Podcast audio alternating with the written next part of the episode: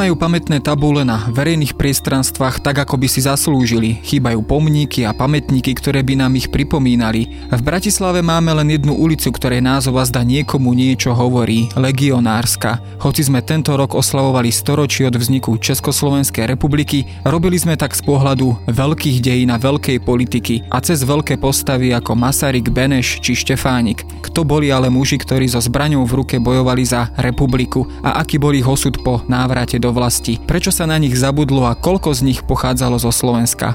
Okrem veľkých politických dejín sú tu tak aj malé dejiny, príbehy obyčajných mužov, legionárov a práve tie sa teraz aspoň z časti podarilo zozbierať. Moje meno je Jaroslav Valent, som zodpovedným redaktorom magazínu Historická reví a o tejto trochu zabudnutej kapitole našich dejín sa budem rozprávať s Tomášom Jahelkom z katedry politológie Filozofickej fakulty Trnavskej univerzity.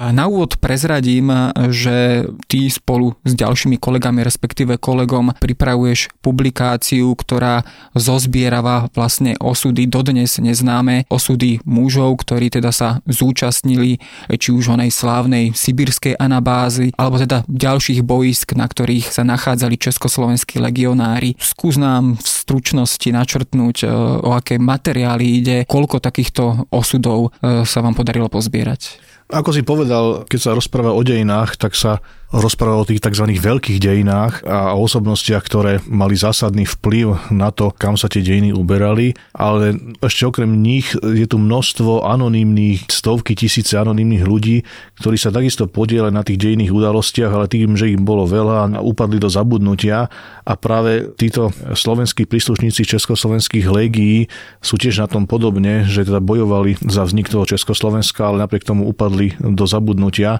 Tá knižka, ktorú si spomenul, spomenul, že sa pripravuje. Ono to je vlastne zbierka takých výpovedí, pamätí, takých osobných ohliadnutí sa za tým, ako kto z nich bojoval v tej prvej vojne už na strane Československých légií, ako sa k tomu dostal, čo ho postihlo, čo prežil, prípadne niektorí sa rozpisuje o tom, že aký súčasnosti vedú život v tom vtedajšom Československu. Sú to materiály, ktoré boli zbierané v 30. alebo presnejšie v druhej polovici 30. rokov 20. storočia vlastne na výzvu Združenia slovenských legionárov. To bola spoločnosť, ktorá vtedy existovala so sídlom v Bratislave a tá vyzvala teda týchto slovenských legionárov, aby vyplnili určitý dotazník, kde uviedli meno, priezvisko, kedy padli do zajatia, v akej jednotke československých legí bojovali, akých bojov sa zúčastnili, prípadne či dostali nejaké vyznamenania a potom nech uvedú ešte minimálne troch ďalších spolubojovníkov, kamarátov, s ktorými slúžili v týchto legiách. No a podarilo sa teda vyzbierať určitý počet týchto dotazníkov, a myslím, že ich bolo skoro 200 a niektorí k tomu pripojili aj fotografie a prípadne napísali, či už na stroji, ale väčšinou teda rukou, perom, tie svoje príhody a skúsenosti a čo sa im prihodilo počas toho obdobia, čo slúžili v légiách, prípadne už po skončení vojny, čo robia. A kde sa doteraz tieto materiály nachádzali? Tie materiály sa nachádzali v súkromnom archíve, teda v rodinnom archíve pána Tvarošku, ktorý pochádza teda z legionárskej rodiny boli tam uchované v podstate až do dnešných dní, kedy sa ich podarilo väčšinu z nich teda prepísať a mala by teda vysť knižka týchto pamätí plus s nejakými pár fotografiami. Pokiaľ hovoríme o československých légiách, trvivú väčšinu týchto vojakov tvorili vojaci českého pôvodu. Oprav ma, ak sa mýlim, zhruba 10% alebo niečo menej než 10% pochádzalo zo Slovenska. Prečo je tam možno takýto markantný rozdiel? Súvisí to možno s tým, že to české národné vedomie bolo už počas Prvej svetovej vojny ďaleko viac rozvinuté než to naše. Áno, presne tak ako hovoríš. To české národné povedomie bolo niekde úplne inde ako u Slovákov, pretože pred vznikom Československa Mali Česi svoje školstvo, ktorých vychovalo k vlastenectvu, mali svoje politické strany a Česi mali aj svoju intelektuálnu elitu úradníkov, politikov, učiteľov, kdežto na Slovensku niečo takéto úplne absentovalo. Na Slovensku nebolo ani slovenské školstvo, de facto neexistovalo. Česi mali aj svoju univerzitu Česku, my sme nemali ani strednú školu. Mali sme v podstate iba prvý stupeň základných škôl, kde sa učilo po slovensky, ale to takým štýlom, že po štyroch rokoch prvého stupňa základnej školy museli deti vedieť maďarsky, ak nie, tak ten učiteľ mal z toho potom nepríjemnosti a ten vyšší stupeň základných škôl a stredné školy, to všetko sa učilo iba po maďarsky, čiže tu bol aj veľký počet, dá sa povedať, negramotných ľudí, možno 30 alebo až 40% práve z toho dôvodu, že to vzdelávanie sa odohrávalo v jazyku, ktorý nebol jazykom materinským. A samozrejme s tým súviselo aj to, že sa nejakým spôsobom nepestovalo to slovenské národné povedomie, lebo tu bola veľmi silná snaha proste urobiť z obyvateľov Horného Úorska, čiže dnešného Slovenska, proste príslušníkov maďarského národa, dá sa povedať. Keď sa ale tvorili légie, či už v samotnom Rusku alebo Francúzsku, prípadne Taliansku, organizátori týchto légií, celý československý zahraničný odboj, museli teda pre tento zápas získať nielen samozrejme českých vojakov alebo vojakov českého pôvodu, ale aj Slovákov, aby to bol naozaj československý odboj. Akým spôsobom spôsobom dokázali možno aj slabšie národne uvedomelých Slovákov presvedčiť. Ešte treba si uvedomiť, že aká bola aj vzdelanostná situácia tých slovenských vojakov v tej hôrskej armáde. Jednoducho drvia väčšina to boli chlapci, ktorí sa vôbec prvýkrát dostali niekde ďalej ako do susednej dediny alebo nejakého okresného mesta. Mnohí boli takí, čo ani možno nikdy neopustili rodnú dedinu a zrazu sa ocitli proste v širokom svete. Čiže to boli chlapci, ktorí boli jednoduchého zmýšľania, môžem povedať, bez nejakého väčšieho vzdelania, ktorí absolútne nemali pojem o nejakej medzinárodnej politike a niečom podobnom. Na najvyš vychádzali z nejakých osobných skúseností, že oni sa pred pár rokmi museli učiť maďarsky a to im proste nešlo, alebo niekto sa zle správal kým samým, alebo jeho rodičom, alebo k súrodencom, len preto, že to boli Slováci a podobne. Čiže vychádzali na najvyš z takýchto nejakých konkrétnych situácií a ak tie si dokázali nejak dať dokopy s tým, že ak skončí vojna a Maďari vyhrajú, že sa im bude diať to isté alebo ešte horšie, tak to mohol byť nejaký dôvod na to zamyslieť sa teda vôbec nad tým, že kvôli čomu bojujú. Väčšina tých chlapcov ani sa veľmi nezamýšľali nad tým, že kvôli čomu bojujú, proste boli odvedení, vedeli, že bojujú za cisára pána a proste nemajú na výber, lebo keby povedali, že bojovať nebudú, tak budú zastrelení a tým je to vybavené. Ale našli sa teda menší počet týchto slovenských vojakov, ktorí si niektoré veci uvedomili a aj v tých pamätiach to niektorí spomínajú. Jeden cestoval vlakom a rozprával sa v kúpe s nejakou staršou pani, rozprávali sa slovensky a prisadli si k ním maďarskí vojaci a vlastne to boli jeho akože spolubojovníci, boli z tej istej armády. Zrazu sa tí jeho maďarskí spolubojovníci sa začali medzi rozprávať, že ako rečou sa tento túnak rozpráva s tou pani a vulgárne sa teda začali k nemu vyjadrovať a tak ďalej. Tak on hovorí, že potom si uvedomil, že vlastne kvôli čomu bojuje, keď vlastne títo jeho kamaráti z tej istej armády vlastne akože sa takto povyčenensky k nemu správajú a že keď to Uhorsko vyhraje tú vojnu, tak akože čo sa zlepší v jeho postavení, no vôbec nič. To boli také pragmatické osobné dôvody, prečo sa oni teda išli do tých československých légií, prípadne tam išli pod vplyvom pomerne silnej agitácie, totižto keď padli do zajatia, či už v Rusku alebo v Taliansku, tak medzi týchto českých a slovenských zajacov prišli už iní príslušníci československých legií, ktorým hovorili o tejto myšlienke, že existuje to takéto československé vojsko, bojuje za to a za to, pridajte sa k nám, môžete bojovať za nejakú ideu, za lepšie postavenie a budúcnosť aj vás samých, ale aj vašich detí. Tam aj opisujú, áno, že niektorí tým rozmýšľali, áno, že ešte som sa nerozhodol, potom prišiel nejaký čas, došiel znovu ten agitátor, potom som už podpísal, lebo som si to rozmyslel a tak ďalej. Tam zrejme neboli tie dôvody, pre ktoré teda vstupovali do legy, povedzme len tie národnosti osobnostné, ale povedzme aj tie sociálne, alebo teda asi si zrejme slubovali od Novej republiky aj asi úplne iné sociálne postavenie. Dajú sa takto zhrnúť tieto motívy alebo dôvody do niekoľkých dvoch troch ústredných, ktoré tieto výpovede a týchto legionárov spájali? Bola to nejaká vízia lepšieho národnostného postavenia. To tam viacerí spomínajú, teda, že boli si vedomi toho maďarského útlaku, ale zároveň áno, ako si hovorila, nejaké možno spravodlivejšie sociálne usporiadanie tej spoločnosti. Treba si ale zase uvedomiť, že keď sa ten vojak dostane do zajatia, tak de facto tá vojna pre neho končí. Vlastne môže byť rád, že to prežil a že nepadol na boisko, ale dostal sa do zajatia a v tom zajati to už nejak prečka a vojna už nejak skončí a dostane sa domov. O to ťažšie je to rozhodnutie, že ísť opäť bojovať, aj keď už som vlastne v bezpečí toho zajatia, aj keď to zajatie akože nie je žiadny Nobel hotel samozrejme, ale aspoň proste zachránil som si život a žijem ale ísť opäť bojovať a riskovať život a zdravie, to nie je ľahké rozhodnutie,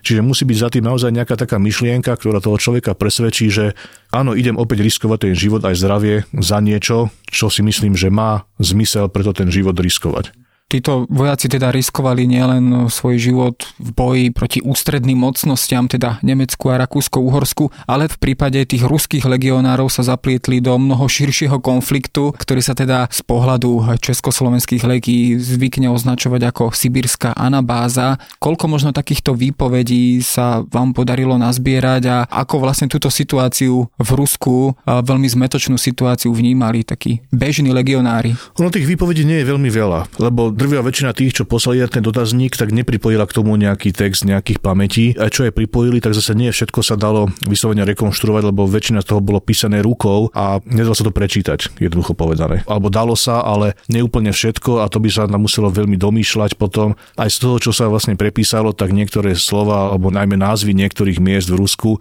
sa nedalo vylúštiť, že čo to naozaj je, lebo jednak všetci písali nejakým nárečím, čiže nebolo to nejaký spisovný jazyk, boli to jednoduchí ľudia, ľudia, ktorí písali tak, ako počuli, je tam x milión gramatických chýb a tie názvy tých miest, kde oni boli, boli prepísané foneticky. A nie také, ako bol ich naozaj zemepisný názov. Čiže ten prepis bol pomerne náročný a nie všetko sa podali zrekonštruovať. A ohľadne tej sibirskej anabázy a tej ruskej revolúcie, áno, viacerí to spomínajú, že dostali sa teda do konfliktu s bolševikmi a bojovali s nimi a potom teda dostali sa domov až v tom roku 1920 s nejakou to loďou z Vladivostoku, tam sa nalodili a cestovali cez celý svet až sa dostali domov. No ono problém bol aj v tom, že ako sa tie samotné legie zachovajú k tej ruskej revolúcii v tom roku 1917, keď vznikla tá občianská vojna na konci roku 17 a potom v roku 18, 19 až 20, tak všetky strany, ktoré bojovali v tej občianskej vojne v Rusku, mali snahu tie československé legie získať na svoju stranu, pretože to boli de facto takým jediným organizovaným ozbrojeným útvarom značnej bojovej hodnoty. Čiže dá sa povedať, že dokonca tie legie mohli byť aj rozhodujúcim prvkom v tej ruskej občianskej vojne, avšak Masaryk aj Štefánik ako dvaja ľudia, ktorí aj boli v Rusku prítomní a rozprávali priamo s legionármi aj s ruskými politickými predstaviteľmi, prísne deklarovali, že legie musia byť neutrálne a nemajú sa zapájať do tej ruskej občianskej vojny. A to najmä z toho dôvodu, že zmyslom existencie tých legií bolo bojovať proti e, centrálnym mocnostiam, čiže proti Nemecku a Rakúsko, Uhorsku a teda čím skôr sa dostať na boiska prvej svetovej vojny, kde by mohli teda voči ním bojovať. No lenže Rusko podpísalo s Nemeckom separátny mier, tzv. Brezlitovský mier, čiže Rusko v podstate odišlo z boisk Prvej svetovej vojny a teda existencia légií na území Ruska nemala zmysel, lebo nemali voči komu bojovať. Ich zmyslom bolo bojovať proti Nemecku a Rakúsko-Uhorsku. Čiže ich snaha bola čím skôr sa dostať z Ruska na bojištia západnej Európy, lenže to nebolo jednoduché, lebo bolševici mali snahu legie odzbrojiť a nedovoliť im odísť z územia Ruska a podarilo sa im teda až v tom roku 1920, kedy už vlastne bolo po vojne. No tí legionári sa teda vracali domov do už teda nového Československa prakticky dva roky potom, ako vzniklo a napriek tomu sa teda mnohí z nich ešte zapájali do ďalších bojov v samotnom Československu, keďže to ešte teda o svoje hranice muselo trošku zabojovať. Bolo by medzivojnové Československo možné bez legionárov? No presne ako hovoríš, ono, tí viacerí chlapi tam opisujú, že hneď ako sa vrátili na územie už vtedy existujúceho alebo novozniknutého Československa, že prišli do Prahy, tam ich vítali, potom išli tam, tam ich vítali, ale hneď išli, zapojili sa buď do bojov o Tešinsko s Polskom, alebo išli na územie Slovenska, kde sa hneď zapájali do bojov proti vojska Maďarskej republiky rád. No a samotný Masaryk povedal, že bez legií by Československo nevzniklo. Isté ono by nevzniklo ani bez Masaryka, Beneša a Štefánika, ale nevzniklo by ani bez legií, pretože tie západné mocnosti, ktoré vyhrali tú prvú svetovú vojnu, museli mať nejaký dôvod na to a nejaký argument v rukách, prečo by mali povoliť vznik nejakého Československa. Prečo je pre Veľkú Britániu a pre Francúzsko a pre Spojené štáty, prečo je výhodnejšie aj v ich záujme, aby vzniklo Československo a nie, aby existovalo naďalej nejaké Uhorsko, možno v nejakej federalizovanej podobe alebo v podobe nejakých spolkových krajín v rámci Uhorska. No a práve ten argument mal byť silný v tom, že už tu existuje nejaké československé vojsko, nejaká armáda, ktorá bojuje na ich strane, ktorá bojuje spolu s nimi a za ich záujmy a bojuje proti tomu Nemecku a Rakúsko-Uhorsku a dodáva im teda nejakých vojakov a teda to má byť argument, že jednak my vám pomáhame, ale zároveň tu je taká silná snaha proste obyvateľov Čiech a Slovenska o ten samostatný štát, že my aj so zbraňou v ruke teda sa o to snažíme a za to bojujeme. Zvykne sa potom hovoriť, že za prvé republiky, teda keď hovoríme po roku 1920 už, mali československí legionári pomerne privilegované postavenie. Je to mýtus alebo fakt? Skutočne boli či už samotní legionári alebo ich rodiny nejakým spôsobom zvýhodňovaní, alebo sa to dotklo naozaj len povedzme určitého percenta z nich? No úplne tie detaily nepoznám, ale je teda pravda, že legionári poberali nejaký ten legionársky príspevok finančný, ale nebolo to nič vysoké. Dokonca, keď čítame tie samotné výpovede, tak sú tam niektoré vyslovene sociálne prípady, keď hovoria, že nemá ničo jesť a bol by rád, keby mu niekto podaroval nejaký obnosený zimný kabát, aby si mohol niečo obliecť. Vyslovene, že je to až dojemné alebo až slzy do očí sa teda tisnú, keď človek číta niektorých tých legionárov, ktorí o sebe hovoria, v akej zlej situácii sa nachádzajú. Čiže nedá sa vôbec povedať, že by to bola nejaká privilegovaná vrstva, ktorá si žila v nejakom prepichu a všetci im vzdávali úctu. Práve naopak, mnohí aj píšu, že si ich vôbec nikto neváži a že ani nič nečakajú od tej generácie, ktorá sa im nevie zavďačiť a nemá pre nich dobrého slova, ale že až neskôršie generácie potom budú o nich písať a budú si ich vážiť, ale od toho súčasného sveta oni teda žiadnu vďaku ani nečakajú. Alebo v mnohých tých výpovediach cítiš takú zatrpknutosť, ale zároveň sú tam aj ďalší, ktorí sa nestiažujú na nejaký svoj osud a iba opisujú, že pracujem tam a tam a niektorí ešte pripájajú, že sú ochotní opäť bojovať za Československo a že milujú Československú republiku. Čiže možno ako v nejakých iných spoločnostiach sú tam ľudia, ktorí sú na tom zle aj sociálne, iní sa na tom majú lepšie, ale nedá sa vôbec povedať, že toto bola nejaká privilegovaná vrstva, ktorá sa v tej prvej republike mala nejak výnimočne dobre. Ich osud ale potom v ďalších rokoch, teda po Mnichove 38, ale teda aj po februári 48 bol teda ďaleko horší. Prestalo sa o nich hovoriť a vlastne dodnes sa o nich možno výrazne nehovorí, alebo aspoň na Slovensku sa nerozpráva o nich tak, ako by sa možno malo. A neviem, ako to vnímaš ty, predovšetkým v porovnaní s českým prostredím. Vieme o legionároch, našich legionároch, keď to tak poviem, slovenských legionároch dostatočne veľa, alebo je to vec, ktorá si ešte žiada žiada také kvalitnejšie, či už historické spracovanie a predovšetkým takéto spoločenské povedomie. Áno, presne tak, ako hovoríš, žiada si to aj kvalitnejšie odborné spracovanie, ale žiada si to aj nejaký širší, možno spoločenský ohlas, aj keď ťažko povedať, či to môže nájsť v súčasnosti nejaký spoločenský ohlas, keď ani nie je záujem vôbec sa hlásiť k nejakým československým dejinám a k Československej republike a k Prvej republike. Vidíme to, že aj teraz, keď bolo z tej výročie, tak nebol záujem sa pripojiť k nejakým oslavám z toho výročia Československa, ako sa to dialo v Čechách. Politická reprezentácia robila všetko možné preto, len aby sa k Československu neprihlásila. Aj preto teda dala iba jednorazový štátny sviatok aj to na ten 30. október a nie na 28. kedy Československo vzniklo, čo je naozaj teda mimoriadne trápne a neviem, či je vôbec spoločenská a už vôbec nie politická vôľa na to, aby sa teda oslavovala Československá republika nejakí ľudia, ktorí sa o to pričinili. A keď si spomínal ešte tie ďalšie osudy tých legionárov, tak ono vlastne tá zbierka nevyšla z toho dôvodu, keď sa tieto materiály zbierali koncom 30. alebo v druhej polovici 30. rokov, lebo už e, po zániku Prvej republiky, teda po Mnichove a na jeseň 38 sa na území Slovenska dostali k moci ľudáci, ktorí najprv vyhlasili autonómiu, potom vyhlasili v marci slovenský štát No a teda ľudáci a režim slovenského štátu sa v žiadnom prípade nepozeral pozitívne na legionárov ani na slovenských legionárov. Pre nich boli stelesnením tej prvej republiky a teda ľudáci nemôžu prvú republiku a do dnešných dní vystáť. No a ďalší teda totalitný režim, ktorý nastúpil v Československu, bol komunistický. No a tí takisto nemali žiadny dôvod ani snahu sa pozitívne pozerať na legionárov, lebo zase to boli pre nich ľudia, ktorí prispeli k vzniku toho buržoázneho kapitalistického Československa. A boj bojovali práve proti bolševikom a nepripojili sa v Rusku k tej bolševickej revolúcii, čo bol samozrejme ten ďalší dôvod, prečo teda legionári neboli ani v komunistickom Československu oslovovaní, tak ako ani za slovenského štátu. Mnohí z nich sa teda zrejme počas komunistického režimu dostali aj priamo do väzenia, alebo teda boli iným spôsobom perzekvovaní. To je samozrejme téma na dlhšiu debatu. Ja ti ďakujem pekne za rozhovor.